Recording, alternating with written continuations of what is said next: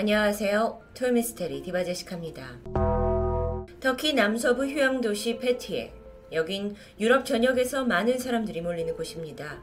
가장 유명한 명소는 나비가 날개를 펼친 형상을 하고 있다는 나비 계곡인데요.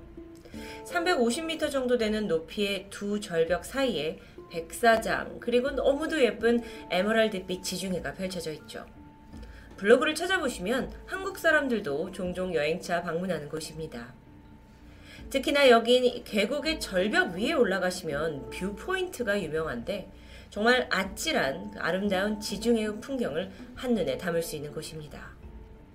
때는 지난 2018년 6월 19일 40살의 하칸 아이살은 8살 어린 32살의 아내 샘나 아이살과 이 페티에에 방문하게 되는데요. 두 사람은 행복한 휴가를 보내게 되죠. 사실 이번 여행은 부부에게 더 의미 있는 시간이었습니다. 바로 아내 샘나의 뱃속에 7개월째 아기가 자라나고 있었기 때문인데요.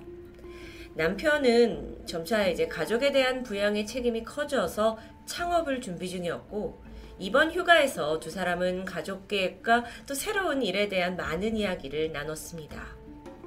그리고 휴가 마지막 날 부부는 드디어 나비 계곡에 올라갑니다.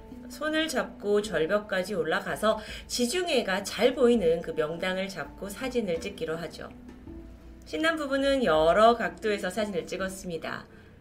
그리고 얼마 후 나비 계곡 인근을 자동차로 지나가던 관광객 세이트 씨가 급히 차를 세우게 되는데 한 남자가 길가에 서가지고 다급하게 도움을 요청하고 있었기 때문이죠.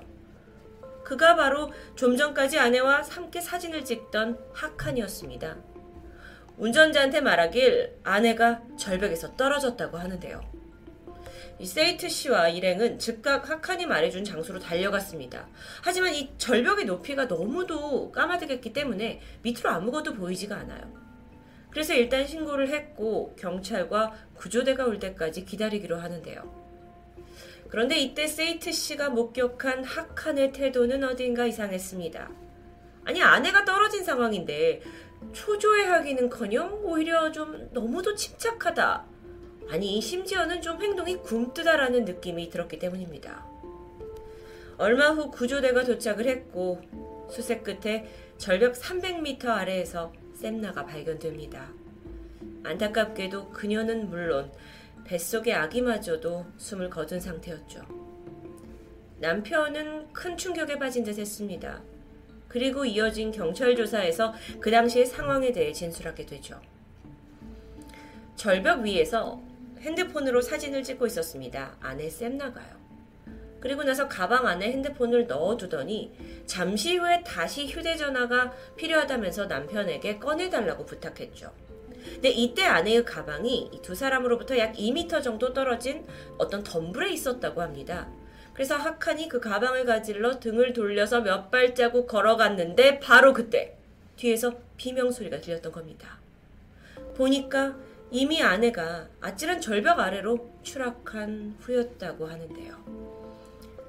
증언에 따르면 아주 가방을 가질러 간 그 아주 짧은 사이에 벌어진 사건이었죠. 그러니까 어떤 사진을 찍으려고 포즈를 잡으려다가 실수로 넘어져서 떨어졌다는 주장인데요. 근데 이 말만 믿기에는 어딘가 석연치 않았습니다.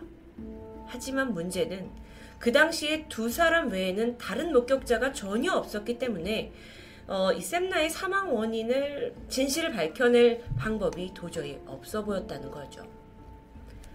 수사 당국도 하칸을 의심했습니다. 게다가 시간이 지날수록 하칸을 둘러싼 수상한 행적들이 드러나게 되는데 우선 아내가 사망한 후 그의 행동이 일반적이지 않았습니다. 샘나의 남동생, 그러니까 즉 처남에 따르면 샘나의 시신이 병원에 옮겨진 후에 가족들이 당연히 시신을 확인해야 하잖아요. 그런데 이때 사랑하는 아내를 잃은 사람으로서 그 자리에 있어야 했지만 하카는 차 안에 있겠다고 결정한 겁니다. 물론 충격이 너무 커서 아내의 시신을 보고 싶지 않았을 수도 있습니다. 하지만 이후에 장례식장에서 그는 단 한 번도 눈물을 보이지 않았죠. 그는 굉장히 덤덤해 보였다고 합니다. 상황이 이렇다 보니 샘나 쪽 가족들은 그를 강하게 의심했지만 뭐 그렇다 한들 결정적인 증거를 찾을 수 있진 않았는데요. 장례식이 끝났고 몇 달 후 하카는 SNS에 사진 한 장을 올렸습니다. 놀랍게도 그 장소는 아내가 사망한 바로 그 나비 계곡이었죠. 절벽 위에서 사진을 찍고는 이런 글귀를 함께 올렸는데 한때 나의 낙원이었던 곳, 이제는 더 이상 태양이 없는 곳. 뭐 얼핏 보면 아내를 그리워하는 추모의 뭐 애도의 글로 보이기도 하지만 과연 사랑하는 사람을 잃게 된 장소를 몇 달 만에 다시 찾아와서 그런 인증샷을 남길 수 있는 사람이 몇이나 될까요? 가능은 하지만 좀 기이하죠. 그래서 좀 더 그의 행적을 추적해 보기로 합니다. 장례식이 끝나고 하칸은 두 달 만에 비즈니스 클래스를 타고 터키 전역을 여행하면서 고급 호텔에 머문 사실이 밝혀집니다. 어, 뭐 이것까지는 이해할 수 있다 치지만 그가 정말 살인을 했다면 남편이 아내를 살해했을 만한 동기가 있어야 할 텐데요. 여기에 대해 가장 큰 의혹을 받는 것은 숨진 아내 앞으로 들어져 있던 보험금이었습니다. 우리 돈으로 약 6천만 원이 넘는 금액인데 이 수령인이 남편으로 되어 있었죠. 하칸은 이 부분에 대해서 아니 우리 부부가 연애 시절부터 뭐 스카이다이빙이나 번지 점프 같은 extreme 스포츠를 자주 즐겼다. 그래서 혹시나 하는 마음에 생명보험을 가입해 놓은 것뿐이다. 라고 설명했는데요. 이 이야기를 듣게 된 샘나 쪽 가족들은 크게 반발했죠. 아니 내 딸은 생전에 고소공포증이 있어서 높은 곳을 올라가는 것 자체도 두려워하는 애인데 무슨 extreme 스포츠를 즐겼다는 것 자체는 말이 되지 않는다 라고 주장합니다. 또 한 가지 좀 황당한 사실은 부부가 각각 생명보험에 둘 다 가입이 되어 있는 상태이긴 했지만 보험금을 지급받는 수령인의 차이가 있었다는 겁니다. 그러니까 아내 샘나가 사망을 할 경우에는 보험금을 타는 사람이 남편 하칸이에요. 하지만 하칸이 사망할 경우 수령이는 아내가 아니라 하칸의 부모님으로 되어 있었죠. 여기에 대해서 추궁을 하니까 하칸은 어, 나는 그거 그렇게 되는지도 몰랐고 보험회사 직원이 시키는 대로 했을 뿐이다 라고 딱 잘라 설명했습니다. 그런데 이런 주장과는 다르게 아내의 장례식이 끝나고 얼마 안 돼서 그는 아내의 사망보험금을 타기 위해 직접 보험회사를 찾아갔던 흔적이 발견되죠. 다행히 현재까지 이 보험금은 지급되지 않았습니다. 의혹이 점점 커지는 상황에서 계좌를 추적해 봤더니 아, 계속 무언가가 발견됩니다. 샘나 본인 명의로 받게 된 대출이 7건이나 됐어요. 샘나의 여동생에 따르면 언니가 평소에 대출 받는 걸 굉장히 좋아하지 않는 사람이었다. 그런 언니가 대출을 한 번에 7개나 받았다라는 건 도무지 이해가 되지 않는다고 진술했는데요. 하칸이 설명합니다. 아, 이 돈은 내가 이제 가족도 생기고 하니까 창업을 하기 위해 준비하면서 돈이 필요했고 거기에 아내가 도움을 준 거다라고 말했는데요. 여러분도 좀 느낌 오시죠? 이게 정황상 남편 하칸이 거액의 보험금을 노리고 임산부 아내를 사망하게 한 사건처럼 보입니다. 그런데 문제는 현장에 목격자가 없었기 때문에 그를 섣불리 체포하는 건 불가능했습니다. 그렇게 골머리를 앓던 중 수사당국에게 기적 같은 일이 발생했는데요. 그건 바로 사건 당일 같은 시간에 나비 계곡을 방문했던 또 다른 관광객이 이 풍경을 찍어놨던 비디오 영상에서 하칸과 샘나의 모습이 발견된 겁니다. 해당 영상 같이 확인하시죠. 바다가 있고 절벽인데요. 여기 있는 지금 두 사람이 좀 카메라가 많이 흔들립니다. 여기 있는 지금 두 사람이 어, 손을 잡고 저 힘든 곳을 내려가는 것 같아요. 두 사람을 찍으려고 했던 게 아니기 때문에 좀 많이 흔들리고 있지만 분명 저기 있습니다. 어딘가 좀 외진 곳으로 가는 것 같기도 하고요.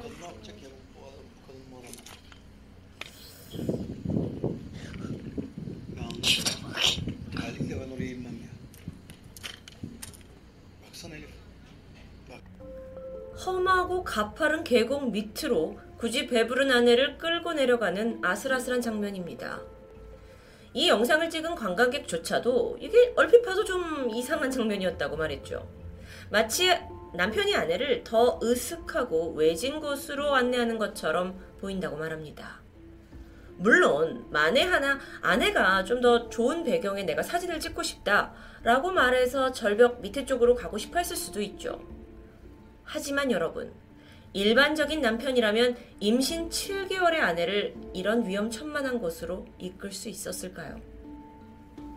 기적 같은 영상이 발견되었는데 이걸로 해결은 쉽지 않았습니다. 살인을 입증할 수 없었기 때문인데요. 이걸로 인해 결정적으로 그가 절벽 밑으로 아내를 밀었다고 볼 수는 없겠죠. 그런데 사실 눈길을 낀 다른 게 있었습니다. 바로 영상이 찍힌 시각이에요. 하칸이 제 아내가 떨어졌습니다 하고 길가에 나와서 도움을 요청한 시각은 이 영상이 찍히고 나서 무려 3시간이 지난 시점이었죠. 자, 그렇다면 두 사람은 이 아무것도 없는 절벽에서 3시간 정도 보냈다는 건데 좀 이해하기 힘들죠. 검찰은 이 부분에 대해서 하칸이 어쩌면 그 절벽에서 주변에 사람이 완전히 사라질 때까지 기다렸다가 의도적으로 아내를 밀었을 것이라고 추정합니다. 사건 발생 2년 만인 2020년 11월, 검찰은 하칸에 대한 영장을 발부했고요. 그는 마침내 체포됩니다. 2021년 2월에 첫 재판이 열렸는데 하카는 아내 사망은 부주의에 의한 사고에 불과하지 나와 상관없다 라면서 혐의를 강력히 부인했습니다. 사실상 뭐 정황 외에는 그닥 별다른 증거가 없는 상황이었기 때문에 재판이 하칸에게 굉장히 유리하게 흘러가는 듯 했죠. 그런데 샘나의 유가족도 쉽게 포기하진 않았습니다. 그리고 핸드폰에 남아있던 딸의 마지막 모습들을 하나하나 지켜보다가 마침내 그 하칸의 주장을 완전히 뒤집을 수 있는 사진 한 장을 발견하게 되죠. 바로 이 사진입니다. 사고 발생 직전 샘나가 찍은 사진으로 이게 얼핏 봐서는 뭐 어, 엄청난 증거가 될 수 있나 생각이 들지만 이 사진의 핵심은 하단에 보이는 주황색 가방입니다. 하칸이 진술했던 내용 기억하시나요? 자신은 2미터 떨어진 곳에 놓여 있는 아내의 가방을 가지러 갔고 그 순간 뒤에 있던 아내가 추락했다고 했죠. 하지만 이 말과는 달리 샘나의 주황색 가방은 손이 뻗으면 닿는 바위 아래에 놓여 있었던 겁니다. 2021년 6월입니다. 지금으로부터 불과 몇 달 전이죠. 하카는 재판 중에 사건 발생 전에도 총 11번의 정신과 진료를 받았던 기록이 새롭게 밝혀졌습니다. 그러면서 사실 그걸 통해서 그의 심리가 얼마나 불안정했는지를 변호인들이 밝히려 했겠죠.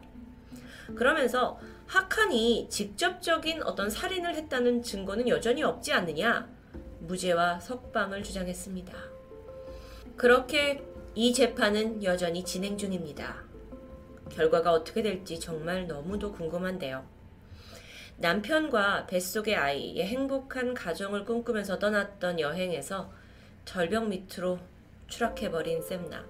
물론 그것 자체도 한 가족에게 비극이지만 만약 그녀를 밀어버린 사람이 남편이라면 정말 믿고 싶지 않은 참극이겠죠. 어떤 것이 진실인지는 아직 아무도 모릅니다. 추후 재판 결과가 나오면 댓글로라도 업데이트 드리도록 하겠습니다. 과연 진실은 무엇일까요? 토요미스테리 디바제시카입니다.